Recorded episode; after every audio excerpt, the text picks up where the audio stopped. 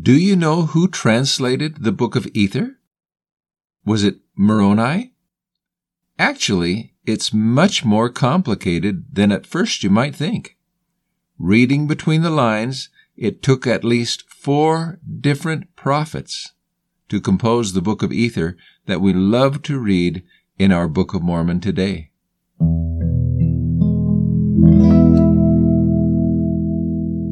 This is Between the Lines of the Book of Mormon, and we're your hosts. I'm Jay Harris. And I'm Andrew Harris. And we welcome you to another, hopefully interesting podcast today. We have talked about the fact that Mormon got the large plates of Nephi and then added onto those plates, but also began at that point to make an abridgment. He went back through the records and they were so ponderous and large that he began to take just the highlights from that writing in order to make an abridgment. What did Mormon end up with in his abridgment? The writings of Lehi and the writings of all the different kings of the Nephites. Okay, so it had Nephi's writing, King Nephi the second, King Nephi the third, on down through. On that original abridgment, did he have the writings of Jacob? No, not No? Jacob or Enos. Or Enos or Jarom? Those were on the or small Omni of or. Malachi? But he had all the kings and all the, The writings of the, wars kings, and- exactly. I assume that that's where we get most of Alma's writings. He might have had some other records too that we don't know about. He might have had some writings, for instance, uh, of Abinadi's trial. Maybe there was a court record of that that he had to work off of because Yeah. we don't know where he gets all of his information that he abridged. Sure, he had to pick and choose the information he would include in his abridgment. He just included the facts that he considered to be most important to his readers in the last days. Why don't we have those first books that Mormon translated? From Lehi's? Lehi through Mosiah. The, those writings were lost. Those were the Joseph Smith translated them, but Martin Harris lost those translated pages. and they've never been found. At the end of his writing, Mormon discovered the small plates of Nephi, and rather than abridge them, he took the small plates and just stuck them on the end. He didn't at that time know why, but he understood that it was a wise purpose of the Lord that they would be included. And those are the plates that we have translated in our current Book of Mormon. Yeah. The writings on the small plates of Nephi replace the first 470 years of the writings of the kings of the Nephite people, from Nephi down to Mosiah. Yeah. That's quite startling. It's such a blessing that Mormon included those records. Yeah. When Mormon finished his writings, he then gave the plates to his son Moroni. The first thing that Moroni did was to add on to the plates the history of the Jaredite people, which is the book of Ether. Who translated the book of Ether? Well, most people probably would say Moroni, and Moroni gives us that record, but he's not the one who actually did the translating.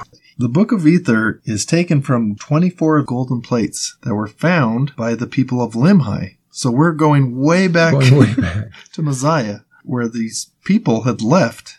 Yeah, they'd left Zarahemla and had gone up to the land of Nephi, and King Limhi then was under rule of the Lamanites, terrible rule, and he thought, we have got to escape. And so he decided to send out 43 people to go find the land of Zarahemla. Yeah. And it must have been hard to find because they they got lost a couple times trying to find it. They searched and searched and couldn't find the land of Zarahemla. Clear back in Mosiah 8 8, they were lost in the wilderness for the space of many days. Yet they were diligent and found not the land of Zarahemla, but returned to this land, having traveled in a land among many waters, having discovered a land which was covered with the bones of men and of beasts, and was also covered with ruins of buildings of every kind, having discovered a land which had been peopled with a people who were as numerous as the hosts of Israel. And for a testimony that the things they had said are true, they have brought twenty four plates, which are filled with engravings, and they are of pure gold. Yeah. And these must have been large plates because Moroni tells us that at the end of the book of Ether that he only copied about a hundredth part. so there's lots of these writings on these 24 golden plates. That we don't have now. and maybe it was front and back, I don't know. but like they must have been large plates with lots of writing on there. King Limhi then took these plates with him when they finally escaped from their land and were led by a man named Ammon who was from Different- Zarahemla. Different Ammon than the other one. Yeah, that's right. And they followed Ammon back and they found the land of Zarahemla. And they were so happy to finally be free of Lamanite tyranny and back to a land of peace. Yeah. And they were greeted by King Mosiah. This is in Mosiah 22:14. Mosiah received them with joy, and he also received their records, and also the records which had been found by the people of Limhi. Yeah. So these were the 24 gold plates that now are in the hands of Mosiah. It is really significant that Mosiah had those plates because out of all the people in the world who could translate it, he was one of the very few that would be able to do that. They were in a foreign language, and so they had to be translated through revelation, through the power of God. Mosiah had these tools at his disposal. He had a Urim and Thummim. And he had the two stones fixed to a bow, these translator stones, which were passed down from generation to generation, which allowed a person to translate languages. Yeah. And so Mosiah, over the next approximately 30 years, translated these 24 gold plates. Now we think that Moroni translated, but it was really Mosiah who Yeah. originally translated these plates from Jaredite language to Nephite language. Yeah. This is in Mosiah 28, verse 17. Now, after Mosiah had finished translating these records, behold, it gave an account of the people who were destroyed, from the time that they were destroyed back to the building of the great tower, at the time the Lord confounded the language of the people. So Mosiah finished translating these records and then passed them down, not to his sons, but to Alma. And Alma then and his family then took those records and passed them down along with the other records that, that were kept in the large plates of Nephi. Yeah. So we know that Mormon translated the greatest portion of the Book of Mormon, but when he was finished, Moroni added the Book of Ether. How did he translate the Book of Ether? What did he do? So I don't think he had to do much translating. He understood the language of Mosiah. It might have been slightly different. It was about 500 years or so. Yeah. Over that 500 years, the language probably changed a bit.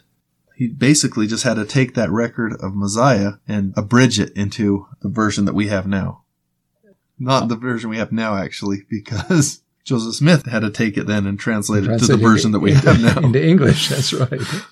That was then added on to the abridgment that Yeah. Mormon had made on the gold plates. Yeah. So let's just quickly go through again. Who created the book of Ether that we have today? First of all, Ether. Ether wrote it. Second of all, Mosiah translated it. Mosiah translated it into the Nephite language. Third, Moroni abridged it. Moroni probably updated the language and Maybe abridged it. Translate, yeah. And then fourth, And then Joseph Smith translated it into English. And then it's been now taken and translated into a hundred different languages. other different languages. That's yeah. right. Just all over the world it's translated. Joseph Smith used the Urim and Thummim and the seer stones to translate ancient writings into English. Fortunately, we don't have to do that anymore. Yeah. We have computers and people who are experts in language translation who can translate the Book of Ether and the Book of Mormon into all those languages around the world. One of the most interesting parts of all this is just how complicated it all is and how needlessly complicated it would have been if you were just making this whole story up. like, I don't know why you would bother to have such a complicated story if you were just making it up. And we love the Book of Ether because it's different than the Book of Mormon. Yeah. It has a different feel to it, a Yeah. different writing style to it. It's a book within a book. Written by a Jaredite, translated by Nephites, and then finally translated into English. Four prophets succeeded in translating it into the book that we have today.